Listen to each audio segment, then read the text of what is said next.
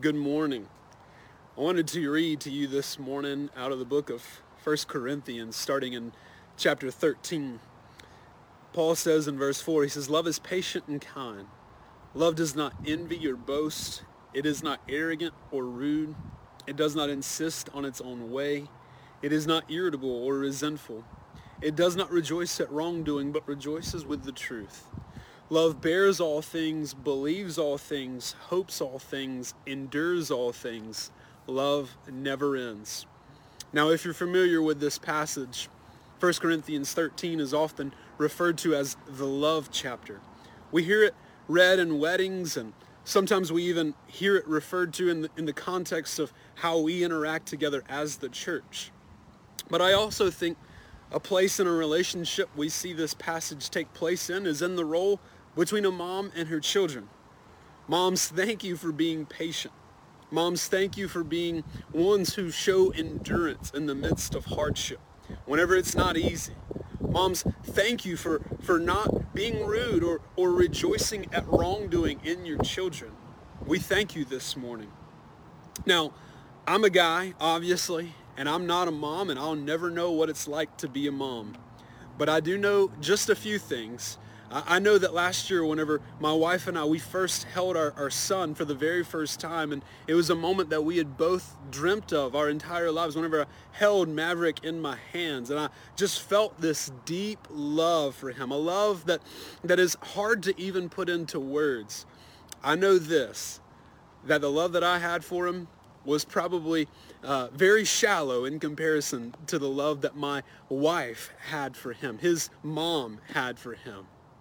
I also know this. I know that, that you as a mom, you, you have to endure and display patience with your children in ways that, that I will never understand, in ways that we as your husband, as, as men and your helpmate will, will never understand.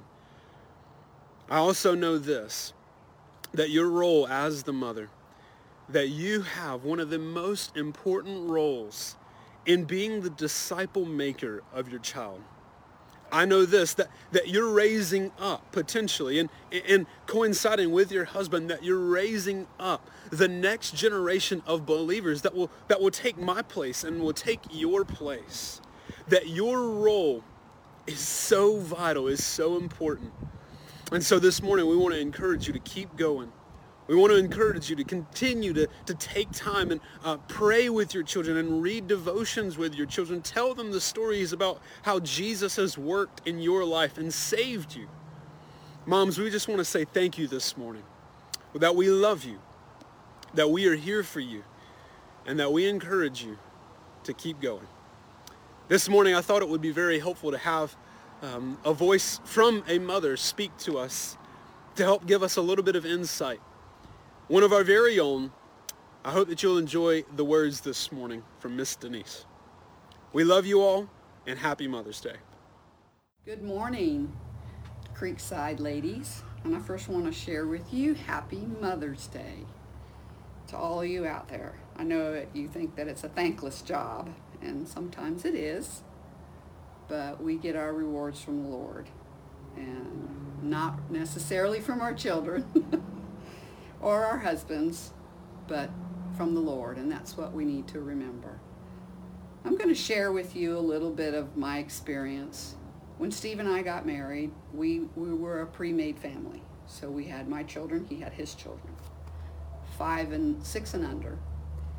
And so that being prior to motherhood to that, I don't remember a lot of that because I was worldly and I did what I did to survive to get by, and it wasn't necessarily right. Actually, it really wasn't because I didn't know the Lord. But after two months, when we came, I became a Christian. Steve gave me the opportunity to uh, stay home. And when he shared those words to stay home, it was like, yes, I don't have to work. But then it was, oh, I got to be a mom. so I did have a lot of time that I spent I'd say every day for two months solid, on my knees, crying out to the Lord, I don't know how to do this. What does your word tell me? So I spent a lot of FaceTime with the Lord in this area of my life because some people have good examples. I didn't have a good example. But that's no excuse. I'm a mother.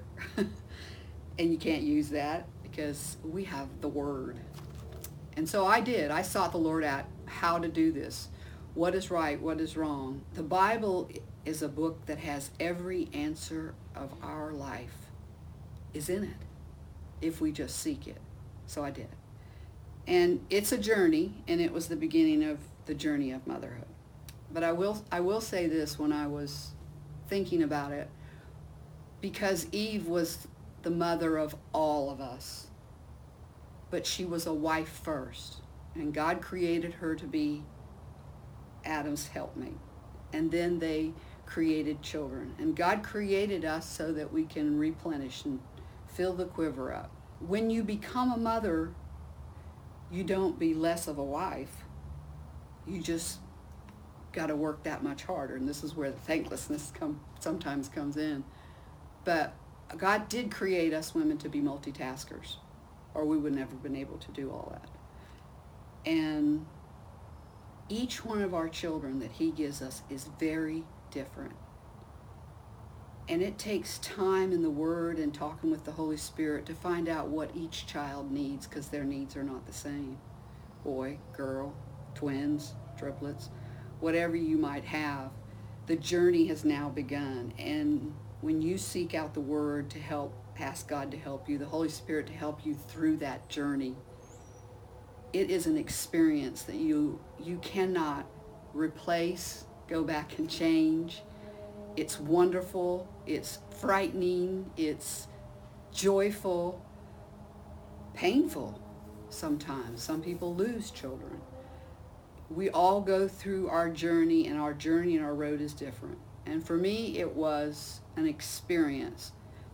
And that being a mother is on a basis scale of 18 years, and that 18 years can go by so fast that you look back when they're at graduation and go, oh my gosh, can't remember when Johnny was walking or when he did this. Each stage of their life is like our stage in our walk with the Lord. And you're there to train him up in the way he should go, so when he is old, he will not part from it. And because and if they do part from it has nothing to do with you because they do have a free will choice once they leave the home. And when they leave the home, you got to let them leave the home without an umbilical tor- cord attached. That's another whole step, letting go. And then if while you're in your motherhood stage and you're always a good wife, when the children leave home, you just click right back into being that wife again. Your motherhood changes you become a listener, not a person who gives advice anymore or tell them how to do it because you've trained them. You've got to let them go and they've got to make their own mistakes.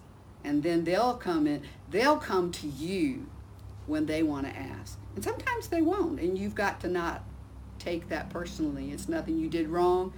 We are individuals. There's sin in the world. There's a world around us. There's friends around us. They're married to somebody that can affect all aspects of all your training you did those 18 years.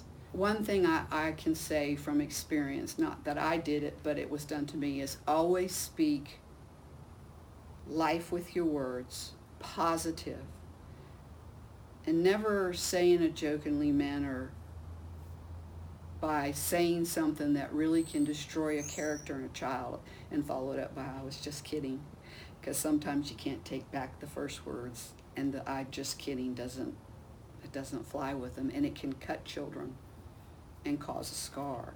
I say that from experience in my own life. So I never ever told my children negative things or bad things for them because the word tells us that our tongue is like a rudder and it, it can bring life to a child or death to a child. So always have in mind the encouragement, the love of the Lord, the admiration of the Lord, and the healthy fear that we are doing what we're supposed to do, that he's called us to do. And your book that you need to go by is not Facebook. It's not the social technology out there of everybody else's opinion about your child. You created God created you. He knows that child more than anybody else does. Those are all opinions. And, and there are some good ones out there, but it doesn't necessarily work for you and your children. Seek the Holy Spirit first. Before you put your feet on the ground in the morning and you know the day's going to begin at 4, 5 o'clock, 6, let's get all the kids ready. Lord, I need your help in this. Always in every direction, open my ears, open my spirit for Johnny, Susie, Mary, Tommy, or just one. It, it doesn't matter how many you got or if one's biologically yours and not yours. You need seek and help from the Holy Spirit. That's the only way we can get most of it right. The humanness is going to come in. We're human. There's nothing we can do about that. Keeping that, keeping yourself in the Word the whole time you're going through this motherhood, and keeping them in the Word. Let them pray with you. Let them cry with you. Let them seek the word out with you. When mommy's had a bad day, let them see that and then let them see you go to the Lord. Oh, God, forgive me. I, I said something ugly and I shouldn't have. Let them see that because it brings realization, it brings truth, it brings um, humanness to the fact that we we can fail and we do make mistakes and we do slip up. But who do we go to? We go to our Heavenly Father first. And when you do these things, you will start seeing evidence of it. But now I want to remind you, and I'm, I'm a gardener type person, when you plant and you seed and you water and you fertilize, it does it takes years before you actually see fruit. And usually the first year fruit is not the best, then the second year gets better.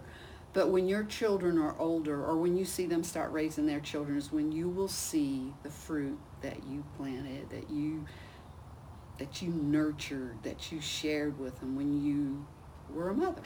There's there's only one book out there we can go by. We can get books off the shelves at the library or go on Facebook or anything, and they there's all kinds of opinions, but there's only one true that's the holy written word of God because He created us for us being wives, mothers, then back to wives. And then we'll always, in a sense, be a mother, whether we're mothering to people in church, mothering somebody else's child as a grandchild, or still helping your children find their way. It's important. I, I probably couldn't say it enough, and I probably repeated myself enough that uh, wife first, mom second, then we're back to wives, but we'll always be a mother at heart. We're born, that's born in us. That's instilled in our character. And uh, seek God. You can't fail in, in that perspective of seeking the Lord every day. How do I do this? Oh, I can't get this right. Massive days. And, and don't complain about the bad times and the good times because that's the character building that God puts in our lives in that journey that we take. And we get to where we are because we stumble, fall, get back up, stumble, fall, get back up, do it wrong, you know, put the diapers on backwards. I'll never forget the first time I put a diaper on Stephanie. She was so small that when I lifted her up, it just fell right off her legs. I was like, oh my gosh, how do I do this? I had no mother to talk to about how to do it. I didn't know how to fold a diaper. I had no class. So it was it was a journey. It was definitely a journey. But then I see the fruit now, and the children will say, Thank you for letting me praise worship with you. Thank you for letting me pray with you and see that you are real and truthful. I never lied to them about my past. My past was not the best, and it wasn't something that you you probably could write a book about it, but it was the truth. I will say this. I did have one of my children say, Mom, I'm thankful that you always told us the truth even if it was ugly, because I had somebody come up to me the other day and say, I know your mom when she was blah, blah, blah. And my, and my daughter turned to her and said, there's nothing you can tell me about my mother that I don't already know.